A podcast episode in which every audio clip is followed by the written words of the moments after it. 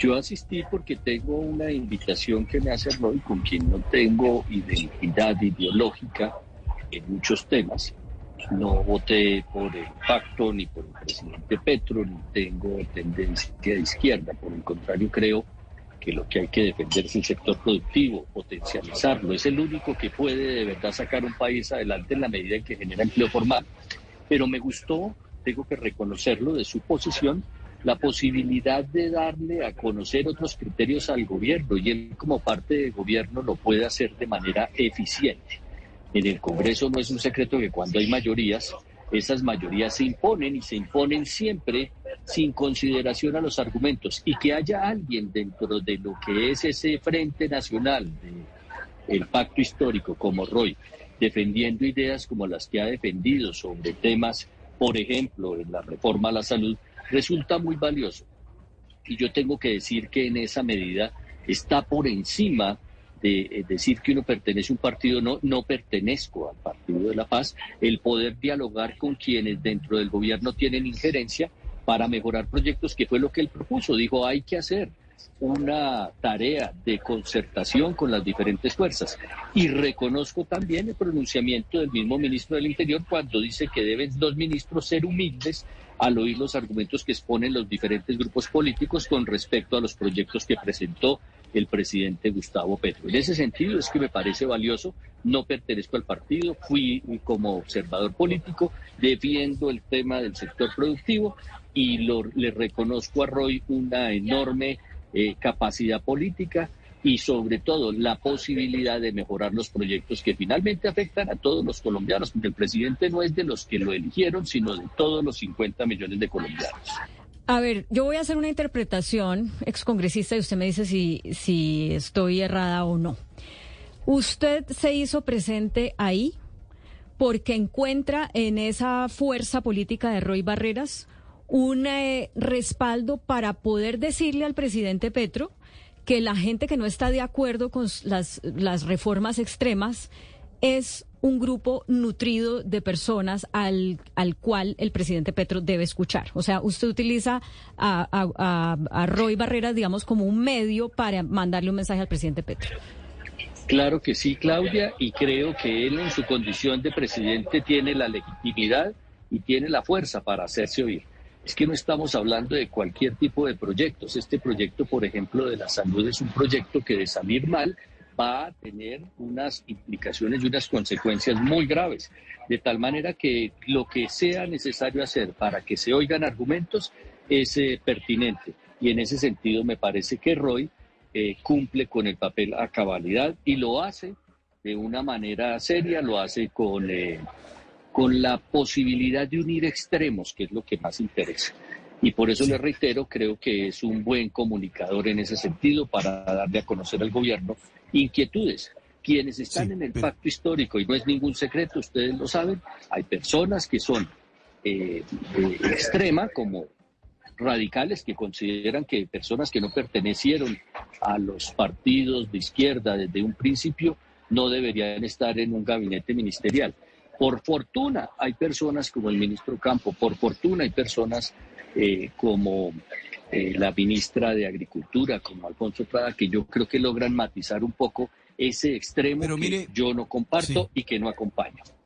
Pero doctor Barón Cotrino, mire, le pregunto, le pregunto por su situación personal. Yo lo conocí a usted siendo muy bargallerista de cambio radical en la Cámara, en el Senado.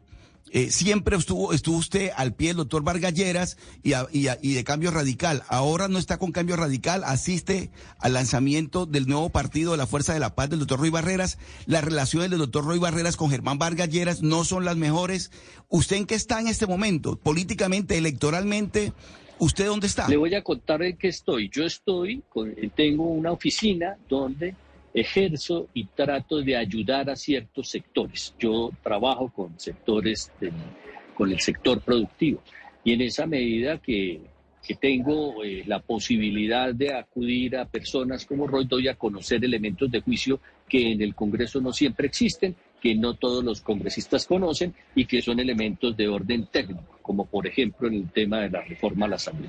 Yo no estoy aspirando a nada, no pertenezco al partido de Roy, no pertenezco a Cambio Radical, estoy simplemente haciendo una labor de tratar de mejorar y encontrar los canales adecuados para dar a conocer elementos técnicos que mejoren los proyectos. Ah, bueno, entonces en ese sentido, uno podría esperar que, por ejemplo, usted le sugiriera a Roy Barreras unos candidatos para eh, las regionales, ¿cierto? Por ejemplo, en Antioquia, ¿cómo podría ser eso, Ana Cristina?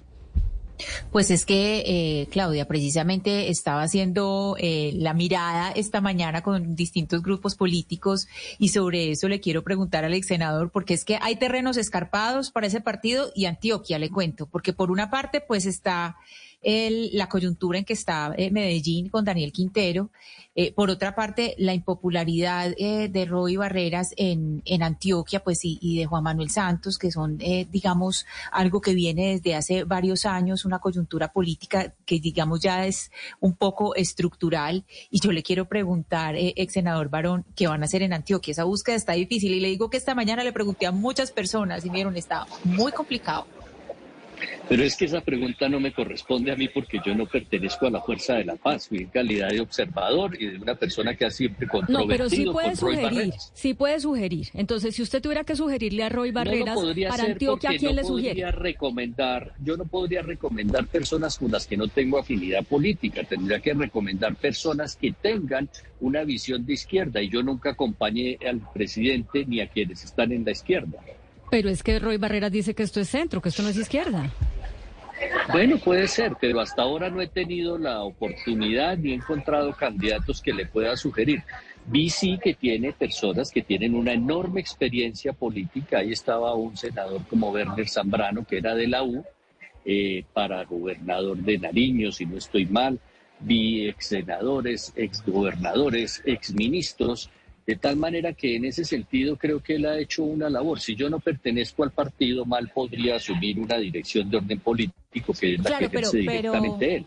Pero esa palabra que usted usa, ex senador, eh, me parece muy adecuada, observador. Entonces, digamos, ponemos al observador en la barrera y usted ve el territorio de Antioquia ¿Y quién se le viene a la cabeza? Usted diría, vámonos por ese lado. En Antioquia yo no tengo, es que yo no, yo no tengo relación con Antioquia. Yo cuando hice mis campañas al Senado en Antioquia tuve pocos votos. No tengo ahí un elemento de juicio.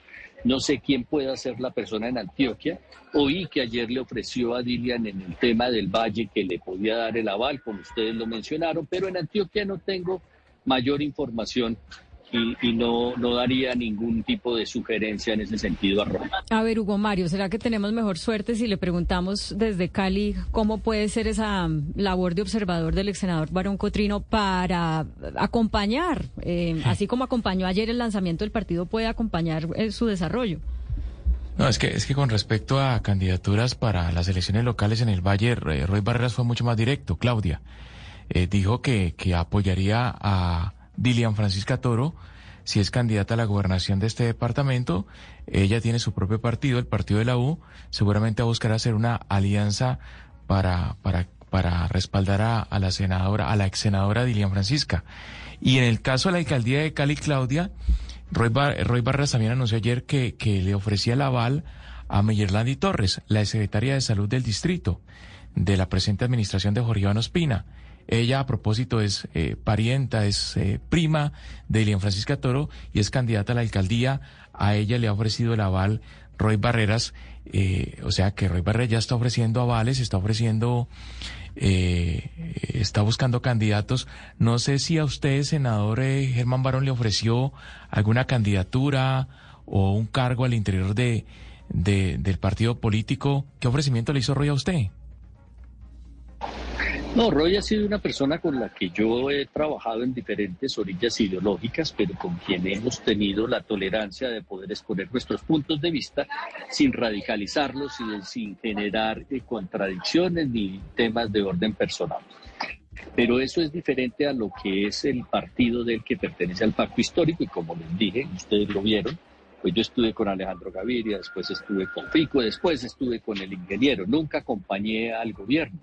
De tal manera que en ese sentido lo que él me pidió fue porque quería que aportáramos todos de manera eh, generosa en la, en la elaboración de los proyectos, que es en lo que yo estoy. En el tema político, él me dijo que por qué no examinaba si tenía un talante liberal y pudiera ingresar y yo le agradecí, pero me negué porque pues obviamente en este momento no estoy haciendo ese tipo de labor. Bueno, Oscar, entonces hagamos el resto del ejercicio a ver si con la costa, donde Cambio Radical, partido al que perteneció el, el, el excongresista Germán Barón Cotrino, puede haber mayor afinidad entre ese partido, o sea, Cambio Radical, y el nuevo de Roy Barreras.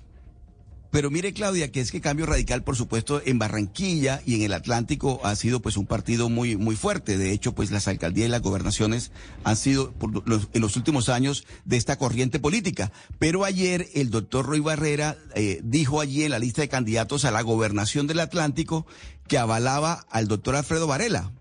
Entonces yo le pregunto ahora al doctor eh, Barón Cotrino en su calidad de observador, porque realmente ha sido muy claro en decir que está es simplemente en calidad de observador, si la candidatura a la gobernación ya quedó definida por parte del, de, este partido político, la Nueva Fuerza de la Paz, en cabeza del doctor Varela, pero ¿qué pasa con qué pasaría con la con la con la alcaldía, con la candidatura a la alcaldía? Pero venga, venga, venga, pero, pero cómo cómo eh, ustedes insisten en, en tratar de vincularme con candidatos que ni siquiera conozco porque es que yo voy en calidad de observador, pero no soy un estructurador político de la Fuerza de la Paz, ni conservo identidad ideológica con ellos. Me parece que es parte de lo que uno debe hacer en Colombia, tratar de acercar extremos para poder eh, resolver los problemas de la gente. Eso es lo de fondo. Pero yo con respecto, por ejemplo, a los candidatos que usted menciona, no los conozco. No sé si son buenos, si son malos, si tienen antecedentes, si no tienen, si tienen una buena trayectoria política o no. En ese sentido, yo les quiero reiterar que yo no tomo decisiones con eh, Roy sobre los candidatos. Esa es una, una determinación que él tomará como director de su propio partido. Bueno, no logramos que nos que nos eh, concretara unas cosas. Entendemos que es observador, pero de todas maneras es muy significativo que haya estado ahí presente. Ya nos dio sus razones y yo para para terminar con para dejarlo libre ya eh, que pueda almorzar, ex senador eh, Barón Cotrino, quiero preguntarle como usted ya no está en cambio radical, y como cambio radical, pues aquí estaba haciendo memoria, tiene 16 de 188 escaños en la Cámara, 7 de 32 gobernaciones, eh, 64 de 418 diputados, 155 de 1.102 alcaldías. ¿Usted cómo ve a ese partido para las próximas elecciones regionales? ¿Fuerte o aguado o qué? Lo veo fuerte lo veo muy fuerte porque yo creo que el gobierno ha generado incertidumbre con muchos de los temas que ha presentado. Creo que lo que muestran las encuestas en un descenso de la favorabilidad del presidente va a seguir si no cambia el rumbo y creo que evidentemente no va a poder eh, avanzar en resolver problemas que son demasiado complejos si eh, no tienen la humildad de la que hablaba el ministro Prada. Y entonces en unas elecciones regionales que son la base de lo que viene en cuatro años, evidentemente a cambio radical le puede ir bien porque la gente va a buscar otro tipo de opción que yo creo que no va a ser el extremo del petrismo ni el extremo del centro democrático. En ese sentido, creo que cambio representa a la gente que sin ser uribista tampoco es petrista, que son muchos en Colombia. Bueno, de pronto usted vuelve por esas toldas, entonces le agradecemos mucho su compañía esta mañana. A usted, Claudia, muy amable y a todos por la invitación. Muchas gracias. Tenemos también en la línea a um, la congresista María José Pizarro del Pacto Histórico, quien a propósito del lanzamiento de este partido de Roy Barreras, la Fuerza de la Paz, acaba de trinar hace algunos instantes lo siguiente. Sebastián, ayúdenos con lo que dijo la senadora María José Pizarro. Sí, ella se, se pronunció al respecto, ya le leo, acá estoy abriendo, lo siguiente, dice, las candidaturas del pacto histórico deben ser decentes, decentes en mayúsculas. Eh, eso, lo dice el, el, trino. Nacidas del movimiento social y popular por el cambio, con elevadas cualidades humanas, éticas y responsables políticamente. Conmigo solo cuenten para caminar en esa dirección. Senadora María José Pizarro, bienvenida a Mañanas Blue. ¿No le parece decente la gente a la que está convocando Roy Barreras? Pues mira, yo, eh, buenos días primero a ti, por supuesto, a toda la mesa de trabajo de Blue y a los oyentes. Yo voy a hacer tres eh, consideraciones que considero fundamentales. La, la, la primera, es imposible en este momento, no podemos desconocer no solamente que Roy Barreras y otras personas más eh, eh, digamos que llegaban de unas toldas distintas a los sectores progresistas de izquierda de nuestro país, llegaron en el momento en el que se creaba o nacía el pacto histórico y por lo tanto hacen parte eh, del pacto histórico. Esto es por supuesto innegable. Resultaron electos el mismo senador Roy Barreras eh, por parte eh, del pacto histórico en el bloque y en la lista que presentamos al país. Pero por supuesto, mi posición, en primer lugar, es que nosotros debemos transitar hacia, la fusión de los partidos políticos en una sola fuerza política, no en la creación de nuevos y de nuevos y de nuevos partidos al interior de las toldas progresistas, sino constituirnos como un gran bloque progresista en el gran acuerdo nacional que está proponiendo el presidente Gustavo Petro y eso implicaría en un momento de madurez política la fusión de todas las fuerzas políticas. Tristemente, parece ser que las fuerzas políticas eh, que hacen parte del pacto histórico no están aún listas o preparadas para caminar el, eh, el sendero de la fusión y por lo tanto constituirnos como bloque al interior del pacto histórico.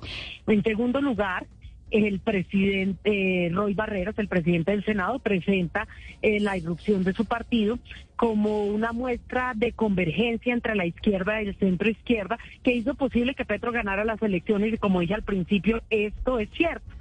En teoría en eso estamos por supuesto de acuerdo y no debería haber mayor discusión en la posibilidad de coincidir con el liberalismo, con la socialdemocracia de nuestro país y pactar con sectores hasta más eh, un poco más allá de estos sectores políticos. Por eso hemos propuesto el gran acuerdo nacional y en eso estamos trabajando. Ahora los reparos no son un asunto ideológico, en este caso, sino un tema ético, ¿sí? Y por eso, eh, por supuesto, yo no estoy dispuesta a caminar. Eh, si se presentan candidaturas que en mi criterio son inaceptables, no por sus posiciones políticas, sino porque varias de esas candidaturas han tenido graves acusaciones eh, eh, ¿Usted se refiere, por ejemplo, a cuáles entre las que mencionó? ¿Usted se refiere, por ejemplo, a cuáles entre las que mencionó ayer como como invitaciones que hizo Roy Barreras a diferentes personas que estaban en el público? Mira, yo no voy a referirme en, temas, eh, digamos, directamente a alguna de esas candidaturas porque creo que el senador Roy Barreras va a recapacitar o va a reevaluar algunas de las candidaturas que presentó. Tendría que ser de esa manera, porque además recuerden ustedes que uno de los principios que pusimos precisamente en el pacto histórico es ningún ninguna persona ligada con procesos de corrupción, de paramilitarismo en nuestro país. Eh, digamos, son unos límites éticos que nosotros también pusimos en el pacto histórico para poder constituirnos como un bloque. Sí. Lo que senadora, por supuesto, eh, tiene que hacer, eh, tendría que pasar para poder seguir en este camino conjunto, es mantener esos límites éticos. Senadora, senadora Pizarro, sí, precisamente le quería preguntar sobre esos límites éticos que uno entiende que son muy importantes, pero ¿dónde se quedan esos límites éticos y con qué autoridad se exigen candidatos decentes cuando ustedes todavía tienen a Alex Flores en la curul? A pesar de los hechos de, violencia doméstica que son conocidos, a pesar de lo que pasó en, en, Cartagena, ¿dónde quedan ahí los límites éticos? Pues yo creo que precisamente casos eh, como el que tú mencionas, eh, son eh, precisamente lo que nos tiene que llevar a un mejor y aún más exhaustivo análisis. Aquí no se trata solamente de hacer, eh, digamos, fusiones o solamente de incorporar candidaturas o de recibir alianzas políticas para poder constituir un frente político que nos permita ganar, como así sucedió, sino que por supuesto, y eso yo lo propuse al interior del pacto histórico, tiene que haber un pacto ético. Nosotros alcanzamos a redactarlo con la senadora Aida Bellas, con la senadora Clara López, es decir, un acuerdo ético. ¿Cuáles son los límites éticos, incluidas las violencias basadas en género? Por eso además está en trámite un proyecto de ley en el Congreso de autoría que busca eh, pues, sancionar la violencia política en contra de las mujeres. Lo que nosotros no podemos permitir, si somos el cambio, es que personajes que representan la vieja política tradicional y corrupta contra la que nosotros hemos luchado, y en eso hemos sido absolutamente coherentes, no por sus posturas públicas, sino sus procederes sus procederes y muchas veces intereses privados hagan parte de una coalición, de una fuerza, de un frente político, de un bloque político que, por supuesto, ha abanderado las ideas de cambio. Pero, en este pero doctor, pero senadora Pizarro, escuchándola a usted, se pregunta uno, es decir, los votos de Roy Barreras y lo que Roy Barreras representa y toda esa clase política, politiquera, si se quiere, que acompañó al pacto histórico y que llevó a la presidencia a Gustavo Petro, sí le sirvieron para ganar la presidencia a Gustavo Petro, pero ahora no le sirven cuando van ellos a aspirar a, candidatos y a gobernadores y alcaldes a nivel regional. Roy Barreras le sirven los votos para que Petro gane la presidencia, pero ahora no le sirve. Pero no, no, no, no, no, no. Es que creo que aquí estamos generando, yo quisiera aclararlo más bien. En primer lugar, el ROI no ha sido útil. Roy ha trabajado en este proyecto político desde el primer momento y otros que llegaron y que se acercaron a este proyecto político eh, cuando se estaba conformando el pacto histórico y se alejaron precisamente de las fuerzas políticas tradicionales. ¿Sí? Eso es. No, pero se lo pregunto porque es que usted utilizó la palabra decentes. barreras del partido de la Claro, por supuesto. Por eso te digo que tiene que empezar y en mi criterio yo por eso esos no votos eran decentes esos votos eran decentes para llegar a la presidencia pero no son decentes ahora que van a aspirar a alcaldías y gobernaciones los votos de la ciudadanía colombiana son votos decentes a no ser de que sean votos comprados y hasta donde yo sé nosotros no hemos comprado un solo voto. Es más, hicimos un trabajo de, digamos, de control de la votación muy importante que nos permitió, entre otras, recuperar un número importante de curules en el Senado de la República. Los votos de la ciudadanía son votos decentes. Yo estoy hablando de personas que nosotros tenemos también al interior de nuestras fuerzas políticas, que han trabajado, que han sido éticamente coherentes, que han construido fuerza política en las calles. Y que no han tenido la oportunidad de participar. Y que yo, por supuesto, como líder del pacto histórico, tengo el deber de garantizar que nuestros cuadros políticos puedan participar en igualdad de condiciones. Pero te puse como premisa inicial entre otras cosas, que si tenemos madurez política tenemos que caminar hacia la fusión de todos los partidos políticos que componen el pacto histórico en uno solo, un gran bloque progresista del país. Usted nos deja claro las fronteras éticas de las que nos habla, que espera que los candidatos sean de esta manera, pero por el lado político, ¿usted no le hace ruido que de pronto este movimiento se pueda convertir en un rival? político de ustedes que al final, pues sí, tengan ideales comunes, pero, pero que sea una suerte entiéndame la palabra de caballo de Troya, ¿no le hace ruido? ¿Le intranquiliza ese tema?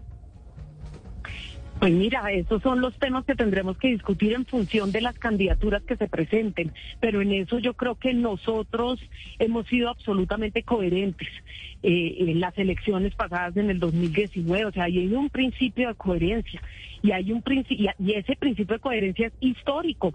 Nosotros representamos unos ideales, hemos enarbolado banderas de personas que fueron asesinadas, en exterminadas en este país y además banderas de cambio de las juventudes. Y yo no estoy dispuesta bajo ninguna circunstancia a transgredir unos límites a hipotecar mis creencias y, mis, y, mi ética eh, en, la política, en el camino que estoy transitando en la política solo para obtener eh, votos. Esos son límites que yo, María José Pizarro, no pienso, que no pienso transgredir. Ahora, eso no tiene nada que ver con discusiones ideológicas que por supuesto se dan, con posibilidad de acercarnos ideológicamente con aquellos que piensen eh, diferente, de personas honestas que existen en la política colombiana.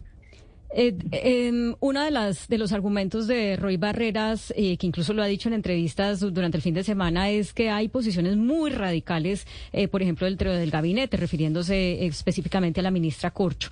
Usted, que, que nos ha dicho aquí varias veces, hay que acercar posiciones, hay que tratar de formarnos como una sola fuerza, fusionarnos. ¿Usted haría ese mismo llamado que hace Roy Barreras, por ejemplo, a la ministra Corcho, a que se desideologice y se desradicalice?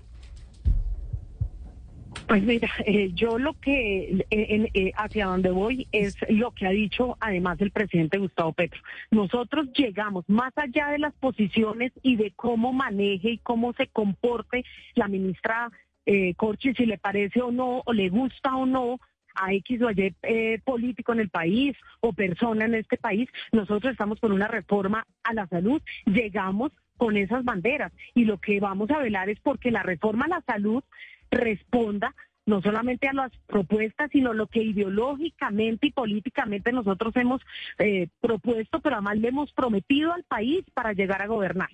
¿Sí? Y ese es el trabajo que yo voy a transitar ahora en términos personales, si me cae o no me cae bien, pues me parece que, que, ese no es el camino. Aquí tenemos que revisar una reforma que, como lo dije ayer en, en otra entrevista que tuve, pues por supuesto no va a salir exactamente igual a como entró, porque nosotros tenemos que estar preparados para el debate democrático y en el diálogo es que se construye la democracia.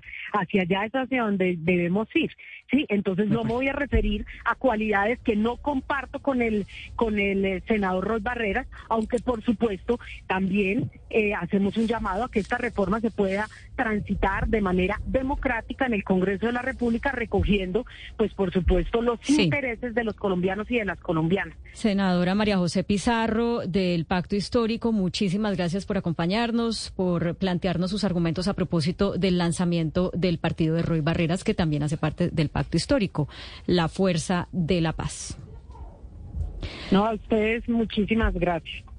Bueno, hay otro tema, Sebastián, 12 y 50 del día, que está generando, que es recurrente, ¿no? Ya se volvió parte del paisaje. Son las críticas al gobierno nacional por el nombramiento de mm, personas en el servicio diplomático. Lo más reciente que sucedió fue que la rectora de la Universidad Nacional, que hace parte de ese comité que de alguna manera califica a los, a los funcionarios o a las personas que son postuladas, por el gobierno para ser funcionarios del servicio diplomático, se apartó de, em, al hacer la evaluación de méritos, de que al, em, Álvaro Moisés Nincodaza pudiera ser embajador de Colombia en México. Sí, porque no cumplía los requisitos. Bueno, pues para hablar de este tema vamos a saludar a María Angélica García. Ella es presidente de la Unión de Funcionarios de Carrera Diplomática y Consular, Unidiplo. Señora García, bienvenida. Muy buenas tardes, ¿cómo están? Muy bien, muchas gracias. Bueno, ¿cuál es la postura de ustedes ya cuando han transcurrido estos meses del gobierno y hemos tenido varios episodios en los que se forman estas controversias como las que estábamos diciendo, ante las cuales el canciller Álvaro Leiva eh, siempre sale a decir, estamos cumpliendo con el porcentaje de funcionarios de carrera que tenemos que tener e incluso lo estamos superando? Bueno, bueno, si quieres empezamos por ahí, eh, sobre el porcentaje. Entonces, acá hay que hacer una como una diferenciación entre los digamos, los embajadores de carrera eh, y los diplomáticos de carrera, perdona, eh, los nombramientos de embajadores y los nombramientos de en, en carrera, digamos, en puestos de carrera diplomática. Entonces, cuando el señor canciller hace referencia que se están cumpliendo o que se ha superado pues las expectativas de los nombramientos de embajadores de carrera, eh, pues están contando esos embajadores de carrera que ya venían desde antes. Entonces, pero nosotros hemos hecho un, estudio sobre ese tema y desde que inició el gobierno tenemos eh, en este momento hasta diciembre del año pasado teníamos ocho embajadores eh, de carrera diplomática y consular nombrados y 24 embajadores de libre nombramiento y remoción. Eh, y también en este año se han nombrado nueve embajadores de libre nombramiento y remoción y dos de carrera diplomática. Entonces, si se dan cuenta, esto no se acerca, creo que esto viene siendo alrededor de un 27%. También hay que tener en cuenta eh, un tema importante y es que hay embajadores que son, que están en el escalafón de carrera diplomática y consular, pero que no son nombrados en, el puesto de jefe de misión, sino que son nombrados o comisionados como ministros plenipotenciarios, es decir, el segundo de la misión. Entonces, esos eh, hay también hay que sacar esos casos, esos casos son 17, entonces también hay que empezar por ahí si hablamos de cifras. Entonces, eh, para responder a, su pregunta, entonces, es ¿qué pensamos nosotros? Nosotros consideramos que se debe tomar muy en serio el tema de la carrera diplomática y consular. Eh, porque eh, se siguen haciendo estos nombramientos de personas de afuera, de personas que ni siquiera tienen la experiencia o los estudios para cumplir estos cargos. Entonces, y, es sorprendente que para todo siempre se pida, no sé, para trabajar en cualquier ministerio, el que sea, o para trabajar en cualquier cosa, lo que sea, siempre se pide una persona que, no sé, para hacer, eh, digamos, el oficio de ustedes, para ser periodistas, entonces se tiene que haber estudiado ciertas cosas, haber tenido cierta experiencia, o trabajar en un ministerio, en el Ministerio de Justicia, en el Interior, bueno, lo sé. entonces, señora García. ¿Aló? Sí, no, es que nos queda poco tiempo y tenemos unas preguntas importantes porque, a ver, sabemos que hay nombramientos muy cuestionados de uno, que no cumple los requisitos según función pública, como Álvaro Moisés Ninco, como decía Claudia, como Andrés Hernández, y otra gente que está investigada por la justicia, como de Ministerio que es Ortega y otros. ¿Ustedes qué piensan hacer? ¿Qué recursos están en sus manos para que algún organismo la justicia tumbe sus nombramientos si es que ah, eh, está de lugar eso? ¿Qué se puede hacer? Claro, es que era lo que te iba a decir con el, que les iba a contar con el con, con, mi intervención anterior. Es que para todos se necesita un requisito y experiencia, pero pareciera que para ser diplomático no. Entonces, esa es nuestra posición. Entonces, cuando uno va y ve la ley, sí hay unos requisitos mínimos. Sí se establece que tienen que tener unos requisitos mínimos y sí se establece que tienen que tener una experiencia mínima. Y entonces, cuando se viola la ley, ¿qué pasa? Pues hay que demandar, hay que demandar esos nombramientos. Nosotros ya dijimos que efectivamente íbamos a, demandar el, nombramiento de, del embajador en, que se, eh, del embajador en México. También hemos dicho que vamos a demandar todos esos nombramientos provisionales porque no se cumplen los requisitos o porque sencillamente tampoco se cumple la forma. Una forma es, por ejemplo, que esos puestos se le hayan ofrecido a personas de carrera diplomática consular antes que un provisional. Otra cosa es que eh, se, rumora o se dice que realmente el canciller Álvaro Leiva no está enfocado 100% en las tareas y objetivos que requiere un canciller, que realmente su preocupación pasa por los procesos de paz, por el tema de la paz total con la y por la negociación con el ELN. ¿Ustedes sienten que es así, que ah, el señor Álvaro Leiva, el tema de la Cancillería, eh, para él es secundario? Pues mira, realmente lo que nosotros sentimos es que independientemente si es el señor canciller o si viene talento humano, si viene de cualquier área de la Cancillería, es que realmente lo que nosotros es que el tema de la carrera diplomática y consular está pasando a un segundo plano. Entonces, eso es lo que nos está, está preocupando, que no se están cumpliendo con los requisitos, que por ejemplo se están reduciendo los cupos para el ingreso a la academia diplomática. Entonces, eso es lo que nos preocupa, que la Cancillería como administración no le está poniendo el suficiente. Pero ¿y eh, él, ¿y él como canciller? ¿él, ¿Él está metido en eso? ¿Usted lo ve, usted lo ve enfocado? Pues mira, que nosotros, pues mira, nosotros hemos intentado hablar con él, entonces hemos intentado sacar unas citas, entonces espero que después de la cita que tengamos con él te pueda responder de mejor manera. Bueno, pero señora María Angélica, digamos para resumir, ustedes desde mm, el grupo de funcionarios de carrera diplomática que ustedes representan en Unidiplo, ¿están insatisfechos o tenían una expectativa diferente por lo que el presidente Petro, por lo que Gustavo Petro había dicho antes de ser presidente, o sea, lo que había dicho en campaña de cómo se iba a manejar la carrera diplomática? Precisamente eso también lo hemos dicho en reiteradas ocasiones. Esto no es nuevo. Esto, estas prácticas vienen desde hace muchos años. Todas las presidencias reiteran las prácticas.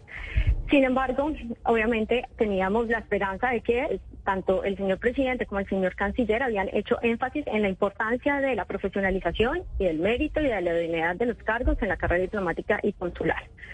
Sin embargo, claro, hay una frustración, sin duda hay una frustración porque hemos visto que, como se los mostré en las cifras, pues esto no ni siquiera alcanzamos un 27%, estamos cerca de esa cifra. Entonces, obviamente sí hay una frustración por parte de nosotros de que no se cumpla hasta el momento esas expectativas que, que tenía. Entendiendo lo que usted nos acaba de decir, que es que esto viene así desde hace años, o sea, no es el primer gobierno que no eh, alcanza los estándares eh, que están dispuestos para los cargos en el servicio diplomático. ¿Este está un poquito mejor o no? pues es que depende, o sea, es que como va bemoles, a veces tenemos un poco más de, de que de nombramientos diplomáticos, hasta ahora no se han ocupado todos los, cargos, tendríamos que ver al final como para hacer un, un, digamos, un balance, pero hasta hoy pues claramente estamos como en lo mismo, siempre estamos como entre el 20%, a veces 18%, 25%, entonces como que estamos como en ese, eh, eh, como estables, digámoslo de alguna manera, y pues no se ve una mejora real. Señora María Angélica García, presidenta de la Unión de Funcionarios de Carrera Diplomática y Consular Unidiplo, muchas gracias por acompañarnos en Mañanas Blue. Muchísimas gracias a ustedes por el espacio. Que tengan buena tarde.